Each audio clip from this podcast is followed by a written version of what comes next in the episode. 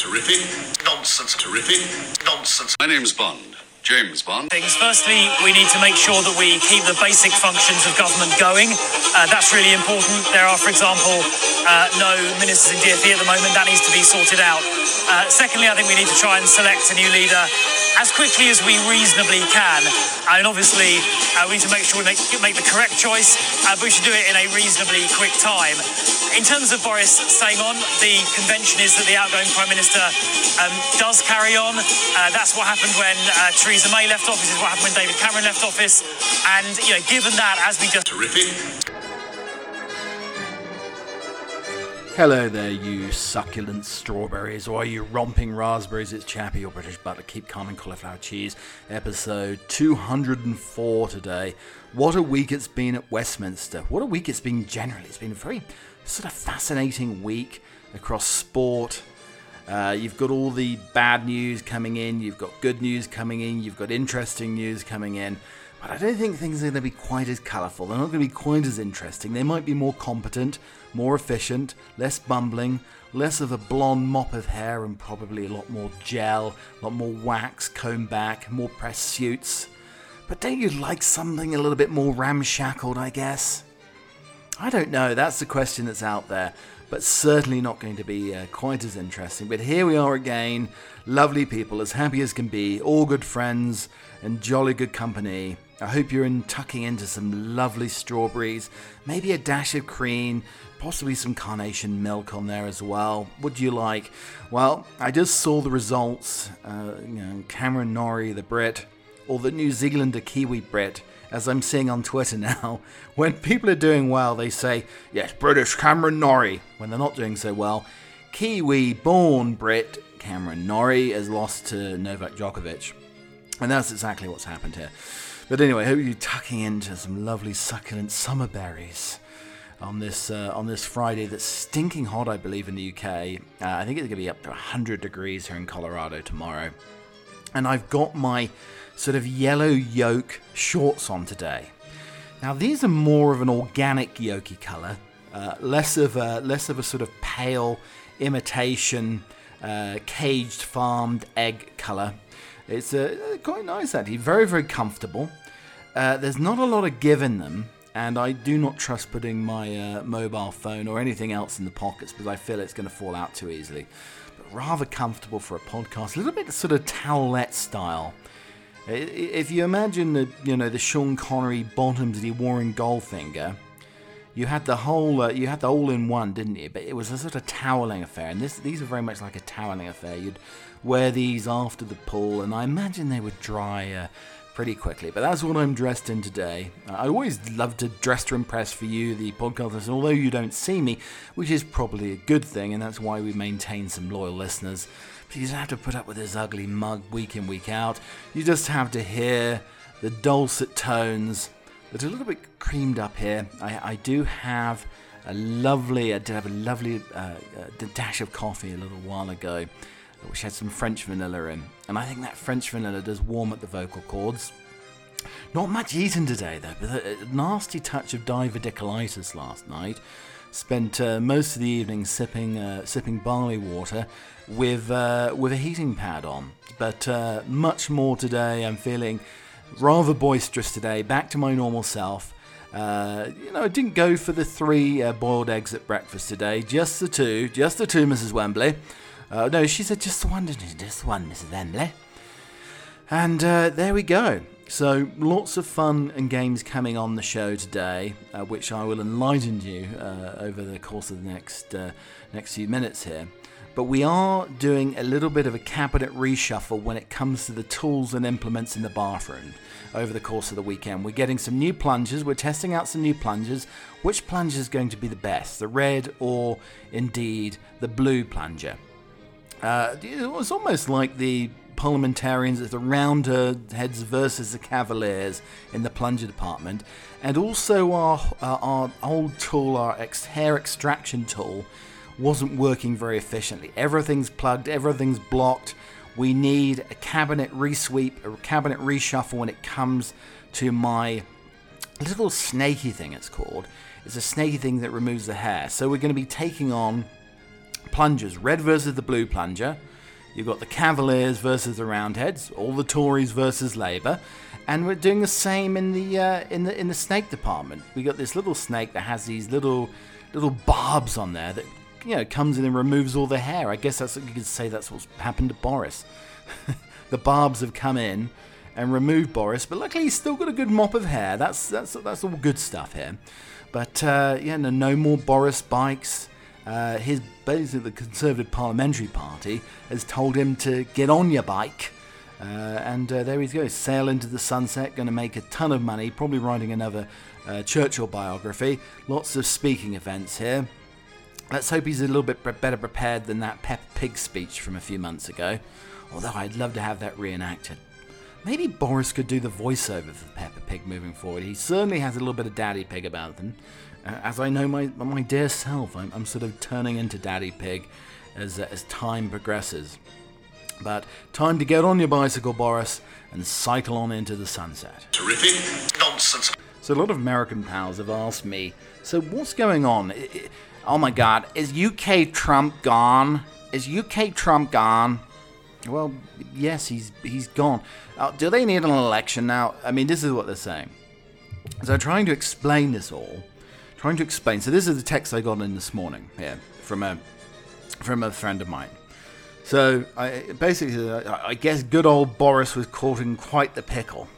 Good terminology, my American friend, for a start. Love that, love the turn of phrase there. How does it work in Britain? Does somebody in his party step in as an interim? Well, that's what people sort of want. Until, uh, uh or do they do another election immediately? Well, sort of, my dear boy, sort of. And I said, well, there's no general election yet. So the, the Conservative Party 1922 committee narrows the choices down to two candidates.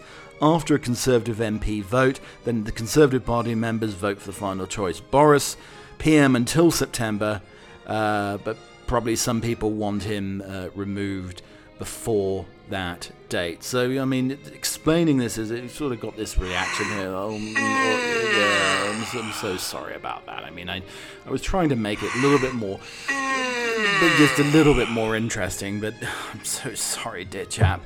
But there we go. So he, he's basically in there. The Cavalier's in there. Uh, until probably September, unless he's unless he, they change the rules. Because again, the 1922 committee it's absolutely fascinating.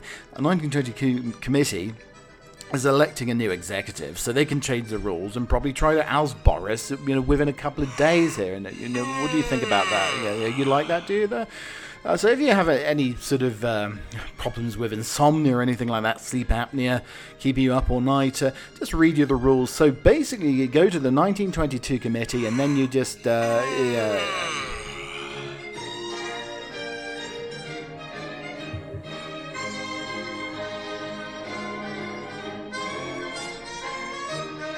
Oh, I say.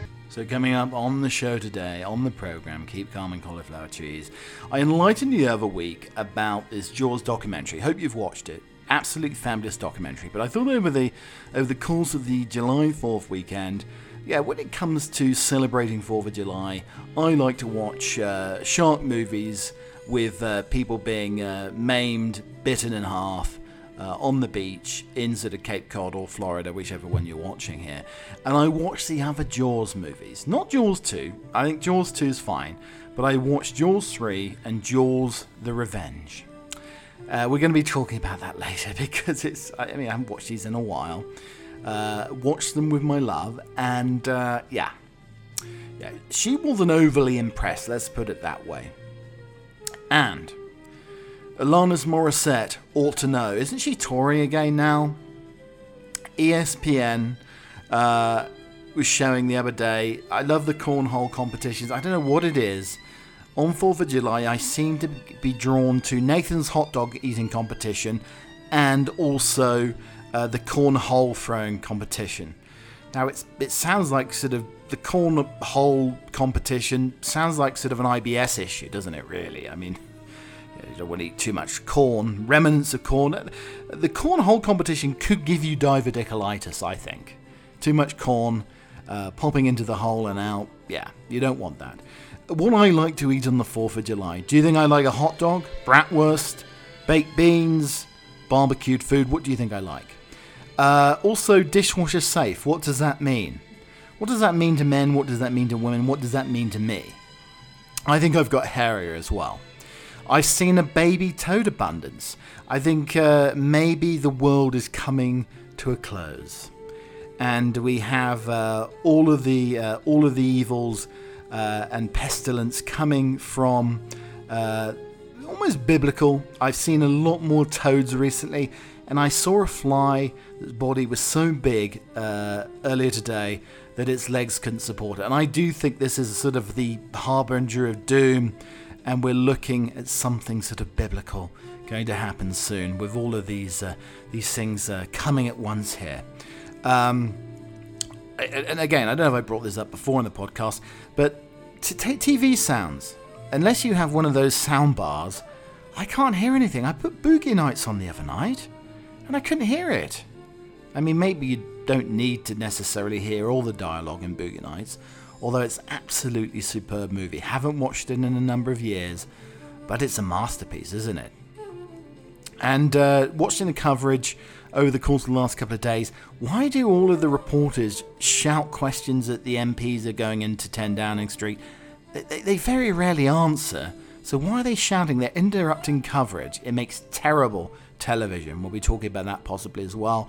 Uh, also, re- reshuffling of the bathroom implements and tools. We're having a cabinet reshuffle of uh, bathroom tools and indeed uh, and indeed implements here. But I saw this uh, in the week. I put this uh, I put this up on Twitter in the week here. I heard a British person call Oreos chocolate sandwich biscuits. This was obviously an American Twitter thing. So I heard, heard a British person called Oreos chocolate sandwich biscuits, and I finally understand why the Revolutionary War had to happen. I revisited uh, Jaws 3, which is Jaws 3D. In 19, it was 1983 that came out, and I revisited Jaws of Revenge over the 4th of July weekend and watched them and uh, indulged them I, I mean, I can't remember when I watched them, but maybe Jaws 3D with all the bad visuals that are extra terrible if you're not watching it in 3D. I don't know what it would like if you watched it in 1983 in 3D. I mean, it might have been quite impressive. But yeah, it's a, a very dodgy hand being chopped off that looks like a mannequin's hand floating to the top. Yeah, not particularly impressive. And also, in one of them, I can't remember which one, but there were no shark attacks in the last, in the first half an hour. There was a plot build up, and there was no there was no sign of jaws or any shark attacks uh, in uh, in the first uh, in the first half an hour, and it made us think. It made my made my sweet think maybe there's just three overly aggressive dolphins. Forget the shark. There's no shark in this movie, but you've got overly aggressive, uh, brainwashed dolphins uh, swimming around Cape Cod. And then there was another scene where blood started come out, coming out of the shark's mouth before the victim was even bitten. So you had a whole load of blood, you know, emanating from the shark's mouth before the victim was even eaten. And it made me think that this shark maybe has very bad gingivitis and gum disease, and it just has a little bit of that sort of bleeding going on, you know.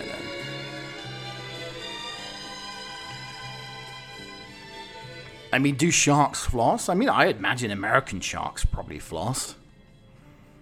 I mean, how how expensive would it cost for a shark to go to the dentist? I mean, I saw the bill from my daughter's going to the dentist the other day, and I'm thinking it just it's just a sealant, and it's and it's two hundred dollars with insurance. What? You know, imagine Jaws, all that chewing and chomping, and if if he's not if uh, if they're not flossing properly, then you've got a real problem going on. You could have a gingivitis situation going on. I bet that shark has terrible fish pastian breath, wouldn't you say? Awful.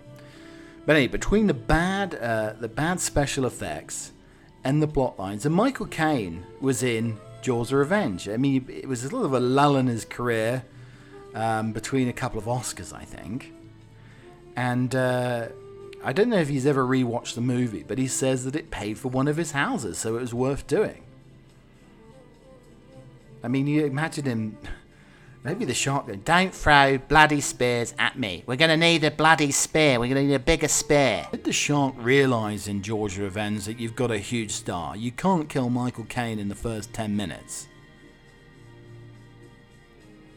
And at the end, they couldn't even decide what they were going to do with the shark. Eventually, eventually the shark was going to be impaled on some spear. I mean, don't stick a bloody spear in the shark. But uh, so the spear sort of impaled the shark, and then for some reason, the uh, the shark exploded. You're only supposed to blow the bloody doors off. I mean, he didn't say it, but he should have done, shouldn't he? But uh, yeah, they're not good revisiting. Maybe back in 87, 83, they were a decent watch, but um, a little bit, a little bit tedious, I think uh, when it comes to uh, modern day viewing. And don't let the kids watch it. I mean, they would just laugh that out of town. When you've got Stranger Things going on with uh, double series and all these episodes coming out, and uh, you're, you're, showing a dodgy mannequin's arm and uh, a couple of washed up stars, yeah, that's not going to impress the youngsters, is it? So the youngsters probably won't like Jaws uh, but also, they don't like HP sauce apparently. House of the Parliament brown sauce sales drop as youngsters snub fry ups for avocado on toast and chutneys. Sales are down 12.4% as a traditional full English breakfast makes way for lighter, more exotic options such as peri peri or chili jam. I have no idea what peri peri is. Am I showing my age here? A bacon butty just isn't the same without it, but brown sauce such as HP is falling out of favour as youngsters turn to spicier alternatives.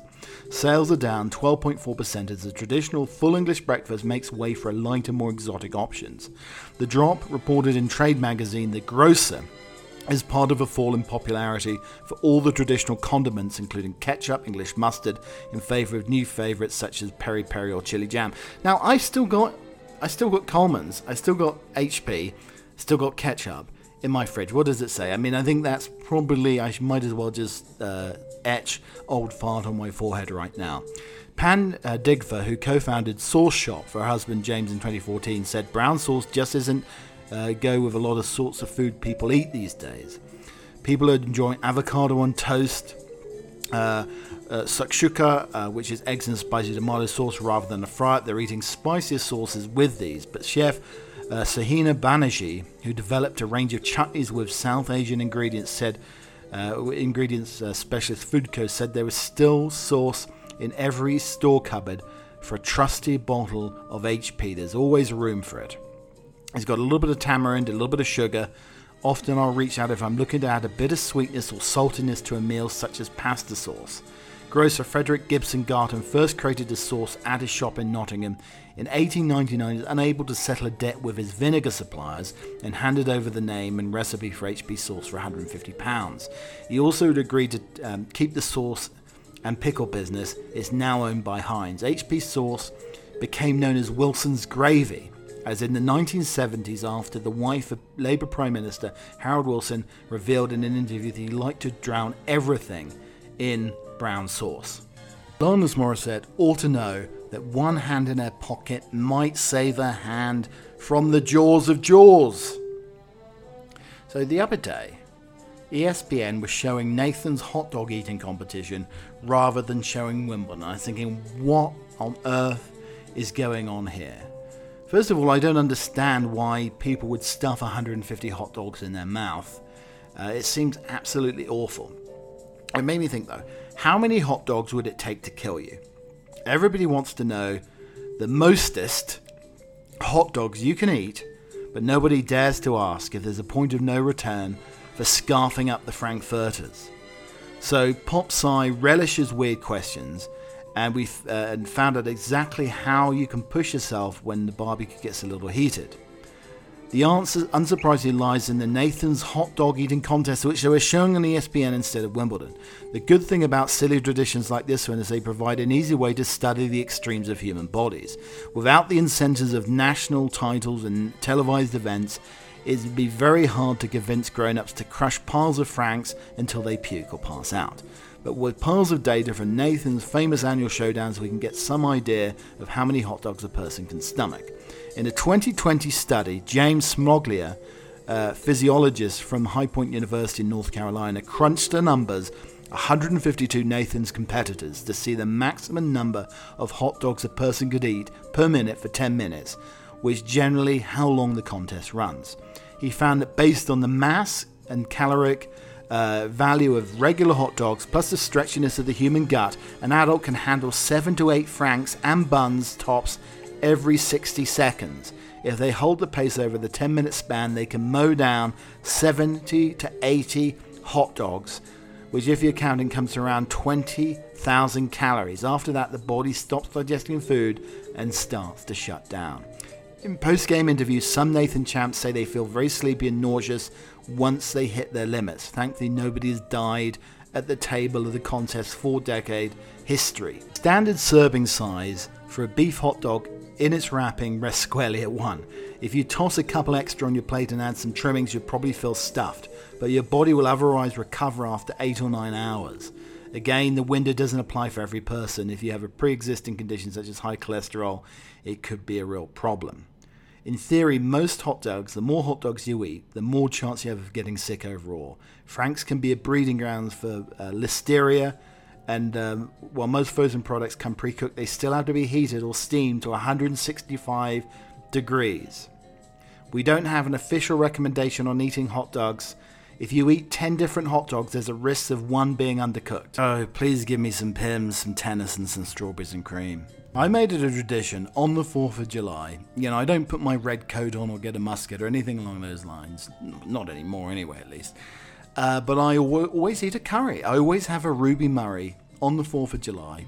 A uh, couple of samosas, very spicy curry. So I'm going a little bit spicier here, uh, spicier than the brown sauce and that's how I like to uh, celebrate my 4th of July with a curry. I don't go near a hot dog, don't go near a bratwurst, don't go near any baked beans that day, and I and I celebrate the uh, the, the, awful loss that we had uh, at, during the British Empire. Uh, King George III takes a great deal of responsibility, apparently. Uh, yeah, I take the loss pretty hard, and I just have myself an incredibly hot curry, as hot as I dare and uh, see where that takes me for the rest of the evening. So, as I said, I'm taking a and doing a little bit of a bathroom implement tool reshuffle this weekend, and uh, we're going to start with a very, very plugged situation, plugged drainage situation, uh, where I've, uh, over the course of the last three or four months, I think I've developed even more hair than before. So we have a whole sort of Neanderthal uh, Sasquatch situation going on where the plug is completely blocked. And we've done this before on the podcast, but today we're going to be trying out these drain snakes. We have a red snake, so we have the red snake uh, for the Roundheads, uh, for the Labour Party, and the blue snake for the Cavaliers, for the Tories, for Boris Johnson, etc. And we're going to try out and see which uh, which snake would win uh, in our little uh, in our little bathroom implement tool reshuffle. So, would it be a landslide, uh, or uh, or would it be sort of a hung parliament with lots of hair hung off the implement? I mean, it could be that situation. So we've got our runners and riders here. We have Boris Blockage is is our blue snake here, and along with the snake himself, Michael Gove. they're part of one team and then we have uh, Angela Drainer and Sir Claire the Drain uh, Starmer uh, competing on this side. So we're going to start off here. We're going to have uh, the the Tories going first, the blue. So again, we're going to. Oh, I've got like wet knees from the wet bath mat here. We're going to pull back the arras. Yep, we're pulling back the arras, and I'm going to go straight in here with uh, with Boris Blockage and the snake himself, Michael Gove. We're going to stick the blue snake right into the plug hole and we're going to see what sort of hair we're going to pull out. In this cabinet reshuffle, this general election, we're going to see which of these snakes is better when it comes to removing hair, rem- removing the blockage that we have uh, currently here. So I'm pulling, pulling the snake out here. Oh my god, it says it's awful. It's like a tar black colour of uh, hair on the uh, on the snake here. It's bloody awful, absolutely bloody awful, I tell you. So a lot of hair. It went halfway up of black tar-like hair, and it's stretching all around the snake here. So Boris Blockage and the snake himself, Michael Gove, that quite a lot of hair. It's gone halfway up. So we're going to take this one we're going to clean it up, and uh, we're going to then go to uh, Angela Drainer and to the blockage Starmer. Just wait a second as we uh, as we uh, re, re complement everything here. So after uh, after the Tories uh, go to the snake and Boris blockage, we're just to see if the, how the water's flowing in and out of the bath. Whoops! I nearly got soaked by the shower there as well. We're going to see. Well, it's draining a little bit better, but there's still a blockage. So we're going to we're to send in Angela Drainer and uh, secure to clear the blockage. And we're poking the snake back in. This is uh, our red snake. We'll see which is better, which is more effective than removing the blockage. Politics, they used to say, is a dirty job, but somebody has to do it. It's the same with clearing a drain. So we're popping the snake down into the plug hole. This is the red snake. See what Angela Drainer can do here. And we're pulling it out, and more black tar has been removed it's to be frank, it's, it's, it's sort of like half a dozen of one, six of one, and half a dozen of the other. So it looks to me that both snakes, the blue Cavalier Tory snake and the red Labour snake, have removed the same amount of hair, but there still seems to be a blockage in the system. Oh dear, I have a nasty stain down the yolk yellow shorts that I had on. Sort of Bill Clinton esque type of Lewinsky stain. Uh, down the shorts now, uh, but it's black tar from hair that I just removed from the blagal. I'm just wondering if I need to get the stain out. Terrible. Anyway, the things I do for the podcast. I should be a plumber in my uh, in my new career, possibly. That's something I need to look at. From butler to plumber, it could be the way. Certainly have the plumber's crack going on, so uh, I'm almost halfway there, I would say. Wimbledon players have been urged to be responsible with food vouchers. The AELTC has warned Wimbledon tennis players to be more judicious when it comes to their daily food allowance. During their time competing at the All England Lawn and Tennis and Croquet Club, players are given a daily allowance of £90 to spend on food. Half the amount is given to the tennis coaches. However, one coach has reportedly been caught making the absolute most of his allowance by purchasing seven, 27 probiotic yogurt drinks in just one day. It makes me wonder though, if this coach was watching one of his uh, one of his players playing, and he had 27 probiotic yogurts, I mean, let's let's hope it's going to be a straight sets victory. If that went to five sets, uh, yeah, he, he's going to need one or two many bathroom breaks. I think. Uh, I mean, he's probably thinking, "Oh my God, not another tie break. I can't handle this." 27 probiotic yogurts later. The, uh, the, the, the committee has since reportedly emailed all of the year's players to address the issue. Accreditation tags are given to the players and coaches, which they can use at the checkout to pay for food items. The accreditation tags can also be used at two uh, coffee bars, two sandwich bars, two restaurants, all local to Wimbledon. The budget has already been firmly set at £90 a day. Instead, it's reportedly urged players to not buy excessively in bid to ensure there's no shortages of food. In 2017, Gary Parson, the executive uh, chef of the Players' Lounge, which serves food such as pasta and salad to the players and coaches, noted how important it is that players come to the restaurants and choose the food that might be right for them. That's why we have basic core salads, and then the coaches might say you need plenty of spinach, cucumbers, radishes, so they're building their own dishes as things are going on. Issues with food allowances also cropped up at the Australian Open. Players were offered unlimited food, drinks, and refreshments during the tournament. However, the scheme was shut down after it was actually exploited.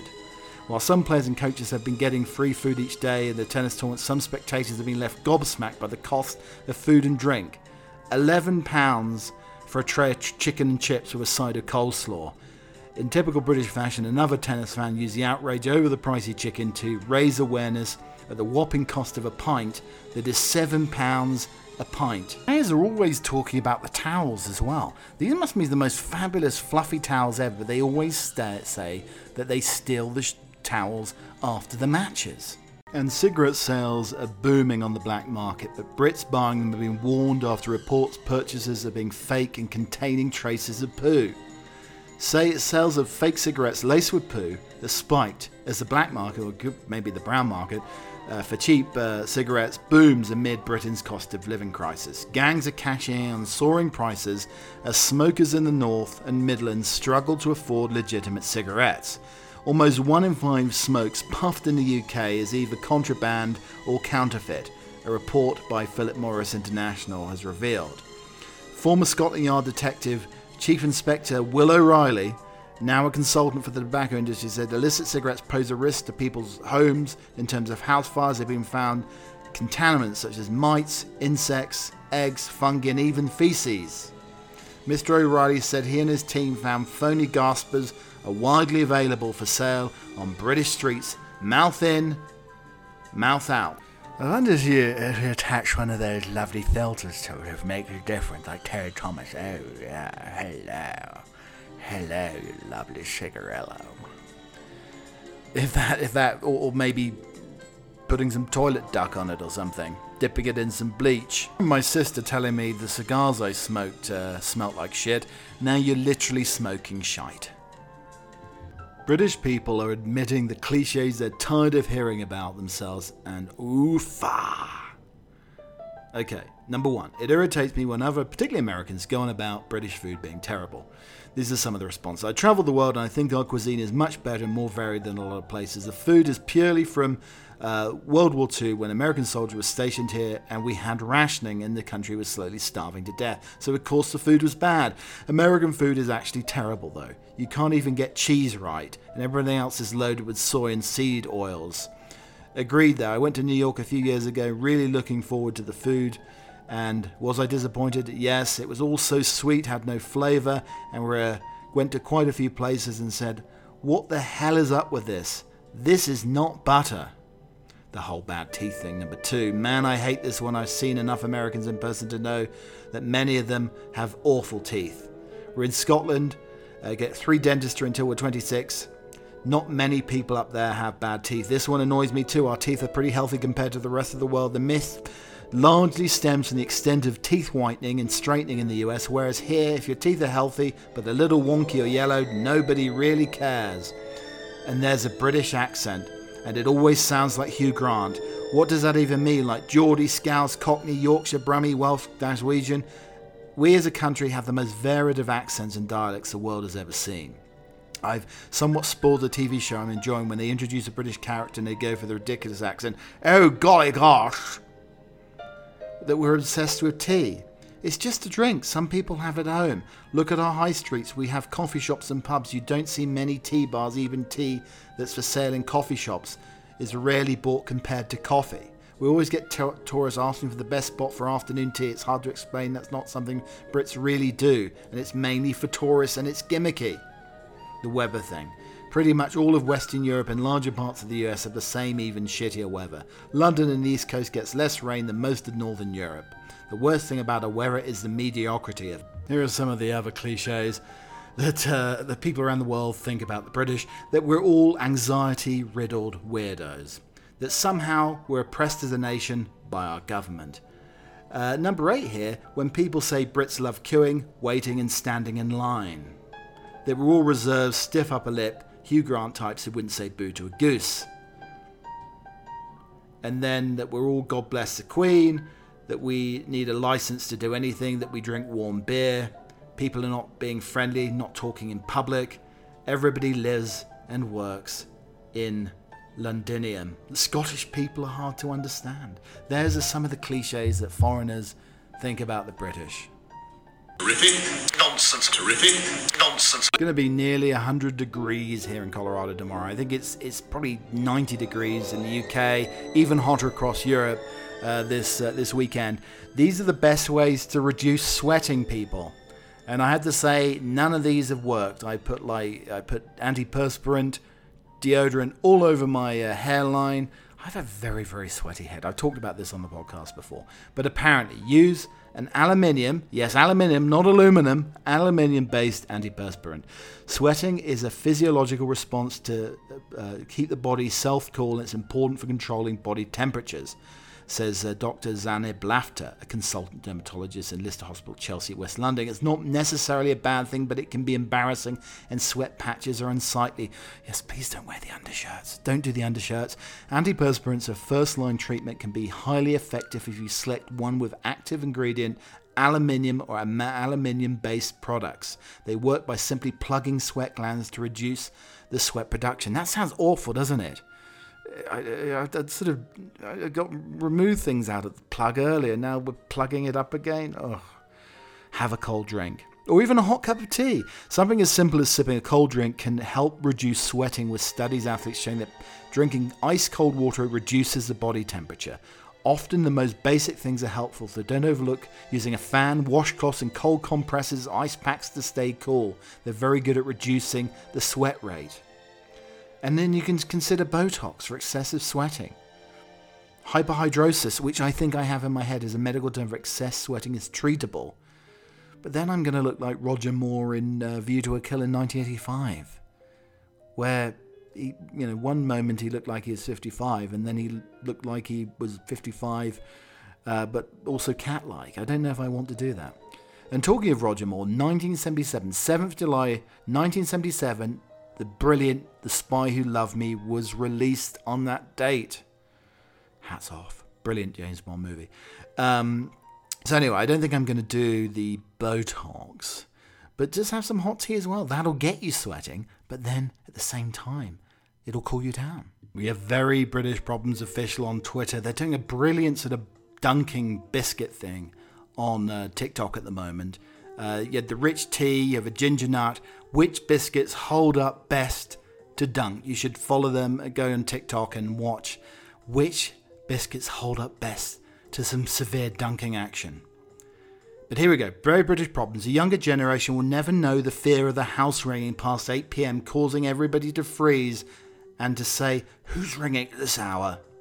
the peak of British passive aggressiveness, putting the next customer please divided down behind somebody else shopping whilst mumbling, Don't worry, I'll do it myself then, inside your head. And uh, working from home translation, watching the tennis with the laptop open. Infamously, them the breaks. British way to say I've been through the most harrowing and traumatizing experience of my life. It is what it is.